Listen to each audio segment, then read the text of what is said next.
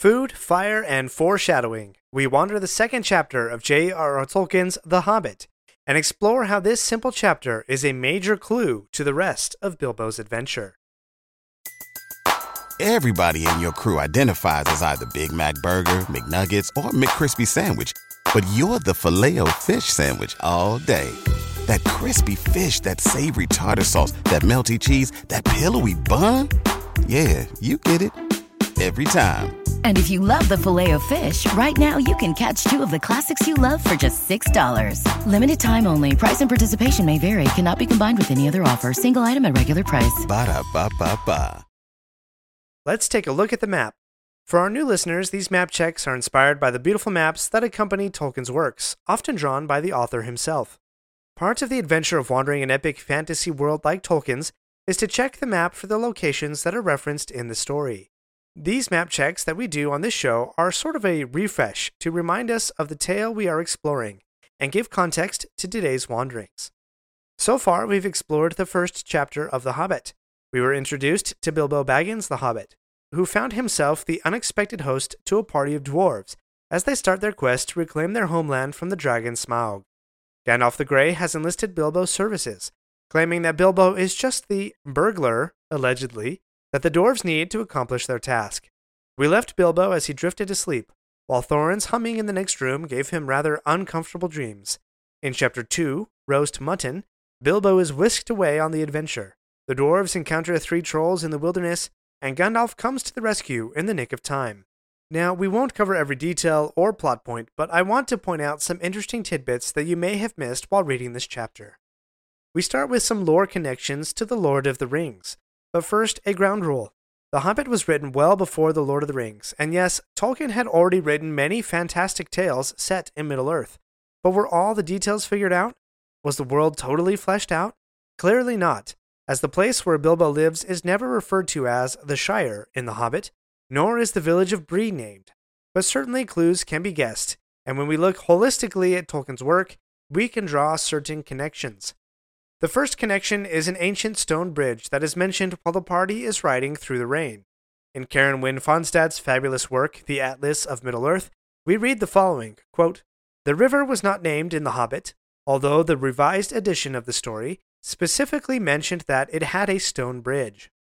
This bridge is likely over the river Hoarwell, which runs from the Misty Mountains, joins the Loudwater, and eventually runs to the sea. This particular river, and its mouth, is home to Numenorean settlements in the Second Age. Another lore reference. While debating if they should investigate the light in the distance, one argument is, quote, Things have changed for the worst, and the road is unguarded. They have seldom heard of the king round here. The king in reference here would have been to the ancient northern kingdom of Arnor, which Elendil founded after the drowning of Numenor. However, by the time of Bilbo, that kingdom had fallen to civil war, splitting into three separate kingdoms before fizzling out altogether. There had been no king for about 1500 years. Aragorn is the last living descendant of these ancient kings, but the hobbits had a phrase, when the king comes back, quote, used of some good that could not be achieved, or of some evil that could not be amended. So a king who provided order and protection for the road was a distant memory in the minds of the dwarves and Bilbo. For more details on the history of the North Kingdom, see my episode number 65, Arnor and Aragorn's Unbroken Line. Last lore reference we'll look at in this chapter. Quote, Not far ahead were dreary hills. On some of them were old castles with an evil look, as if they had been built by wicked people.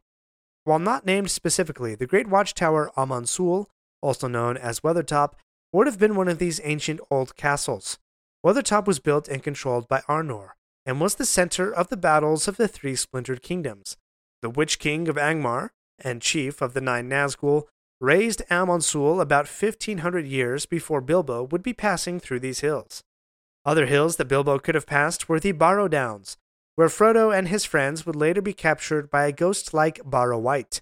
These evil looking hills were where less noble and less enlightened kings had been buried. Now, moving on from the lore, let's look at a key theme for this chapter food and fire. This theme opens as Bilbo needs to light a fire to make warm water for washing up after the dwarves' breakfast. Not soon after, Gandalf finds Bilbo as he is sitting down for his second breakfast. Ah, poor Bilbo, for just like Pippin Took, he will forego second breakfast for the sake of adventure. After traveling in beautiful sunshine, the company is caught in the rain, and Bilbo's chief worry, quote, I'm sure the rain has got into the dry clothes and into the food bags. The dwarves, while normally uncannily able to light a fire, can't get a fire started.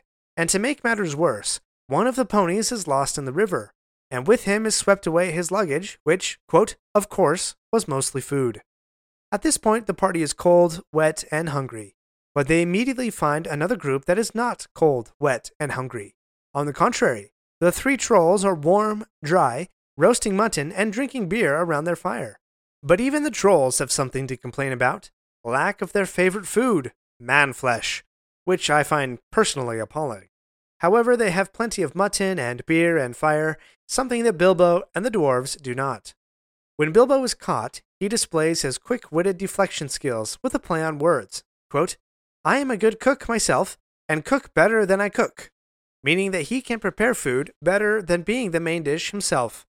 Bilbo's ability to plan words while describing himself will come in handy later on. And the trolls have a predicament themselves. They suddenly have 13 dwarves to eat before morning. How to cook them? They argued, quote, whether they should roast them slowly, or mince them fine and boil them, or just sit on them one by one and squash them into jelly. However, what the dwarves lack and the trolls have ultimately becomes the undoing for the trolls. Arguing over their food gives Gandalf an opening to mimic their voices and continue the argument. In the midst of arguing about food, Gandalf finally says, quote, Dawn take you all! And the sun peeps over the hill and turns the trolls to stone. While the trolls were safe and warm in the light of the fire, a literal ball of fire, the sun, turns them to stone. Of the great treasures that the dwarves find in the troll's cave, one that the dwarves immediately used was food and provisions. Quote, by that time, they felt like breakfast, and being very hungry, they did not turn their noses up to what they had got from the troll's larder. Bombur sums up this theme quite nicely. Quote, Silly time to go practicing pinching and pocket picking when what we wanted was fire and food. Bonus points to you if you can name the three letters that Bombur uses for alliteration in over half of that sentence. And one quick note on a wizard's voice. The narrator explains, quote, It was the wizard's voice that had kept the trolls bickering and quarreling until the light came and made an end of them. This simple statement pretty much is Gandalf's life mission.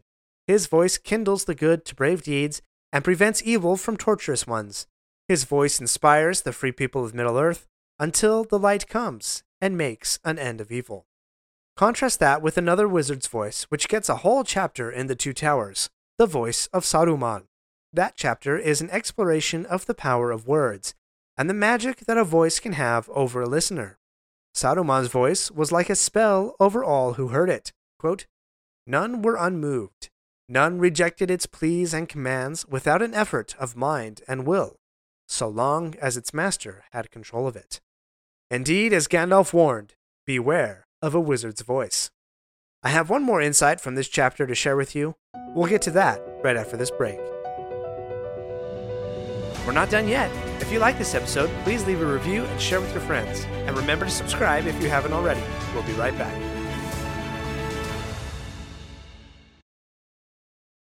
You can be the hero of your own Marvel Comics adventure. Marvel Strike Force is an extraordinary mobile game, a haven for comic book enthusiasts and gamers alike. Lead your own fellowship of heroes and villains to battle against the forces of darkness that threaten the very fabric of the universe. From the menacing Doctor Doom to the formidable Apocalypse, every battle is a chance to prove your mettle. And right now, Marvel Strike Force is commemorating its six year anniversary. That means free rewards await those who heed the call and sign up today. With weekly events and bonuses, this anniversary celebration promises a treasure trove of special rewards. Rally your allies, sharpen your blades, and dive into the action of Marvel Strike Force today. Use code MAXPOOL to unlock free new treasures. That's code MAXPOOL, all one word, on the mobile game Marvel Strike Force. Now, back to wandering.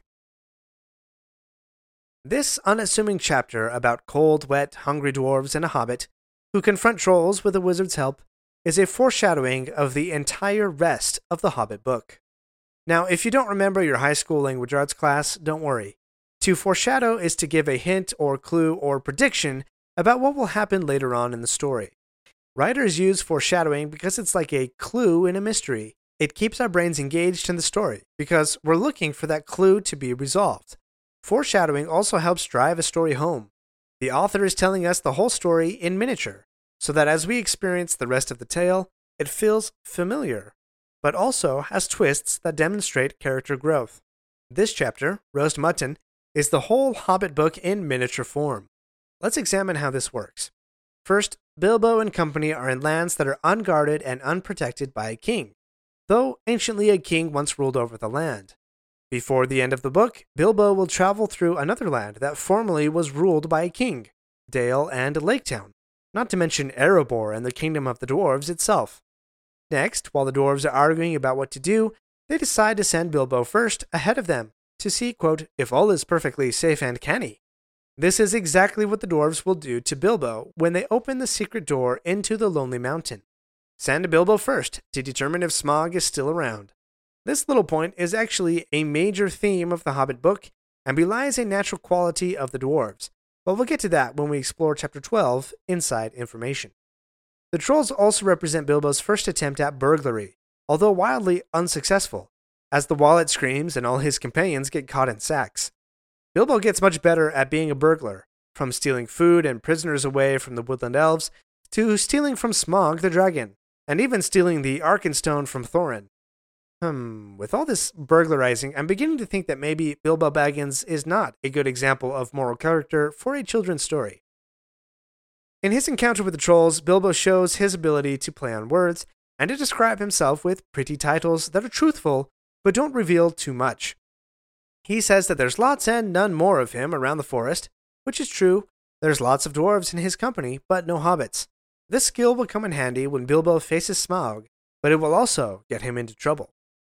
Bilbo was lucky enough to find a key that fell out of the troll's pocket, particularly lucky that it did fall before the troll was turned to stone.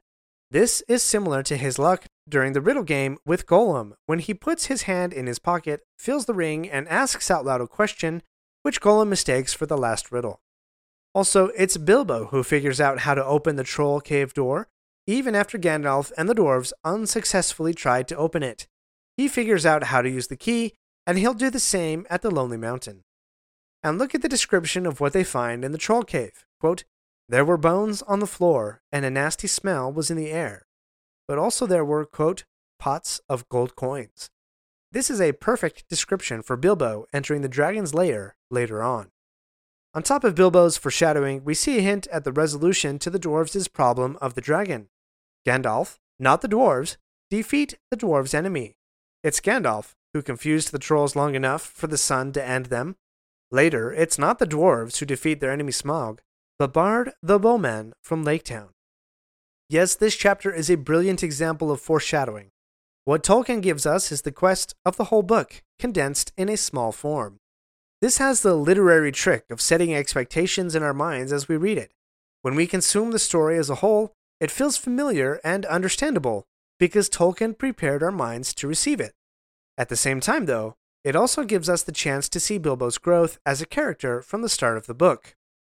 Bilbo opens this chapter in his comfortable hobbit hole with a warm fire and enough food left over from the unexpected party that he can prepare not one, but two breakfasts. He later runs from his home on an adventure, without money or handkerchiefs. But at the end of the story, he's a very different hobbit. Tolkien not only shows this, but he actually tells us, quote, Already he was a very different hobbit from the one that had run out without a pocket handkerchief from Bag End long ago. Bilbo has become brave. Even his self descriptions grow in wittiness and complexity, and are not so revealing, except in one case. We also see him develop his burglary skills, which he eventually puts to good use, even when Thorin isn't thinking so straight. And at first, Bilbo is terribly unhelpful in getting the dwarves out of their predicament, which, by the way, is also called a pickle, to pick up on that food theme. He, in fact, gets stuck in a thorn bush that Gandalf has to pull him out of. But by the end of the story, Bilbo will have saved the dwarves from spiders and elven prisons. So this chapter simultaneously prepares us for the rest of the story and prepares us to see how Bilbo will grow and change. Remember that thesis statement for the book? This is a story of how a hobbit had an adventure and did many unexpected things. This chapter sets that story in motion, resolves it in a miniature way, and points us forward to the rest of the adventure. Join me next time, where we'll compare this chapter to how it's portrayed in Peter Jackson's Hobbit movie and see if their embellishments stay true to Tolkien's story. Thanks for wandering Middle Earth with me today.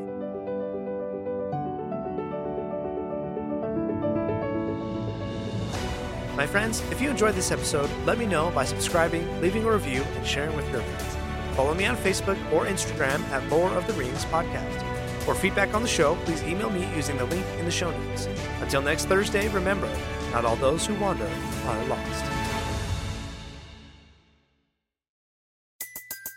Everybody in your crew identifies as either Big Mac Burger, McNuggets, or McCrispy Sandwich. But you're the filet fish Sandwich all day. That crispy fish, that savory tartar sauce, that melty cheese, that pillowy bun. Yeah, you get it. Every time. And if you love the filet of fish, right now you can catch two of the classics you love for just $6. Limited time only. Price and participation may vary. Cannot be combined with any other offer. Single item at regular price. Ba-da-ba-ba-ba.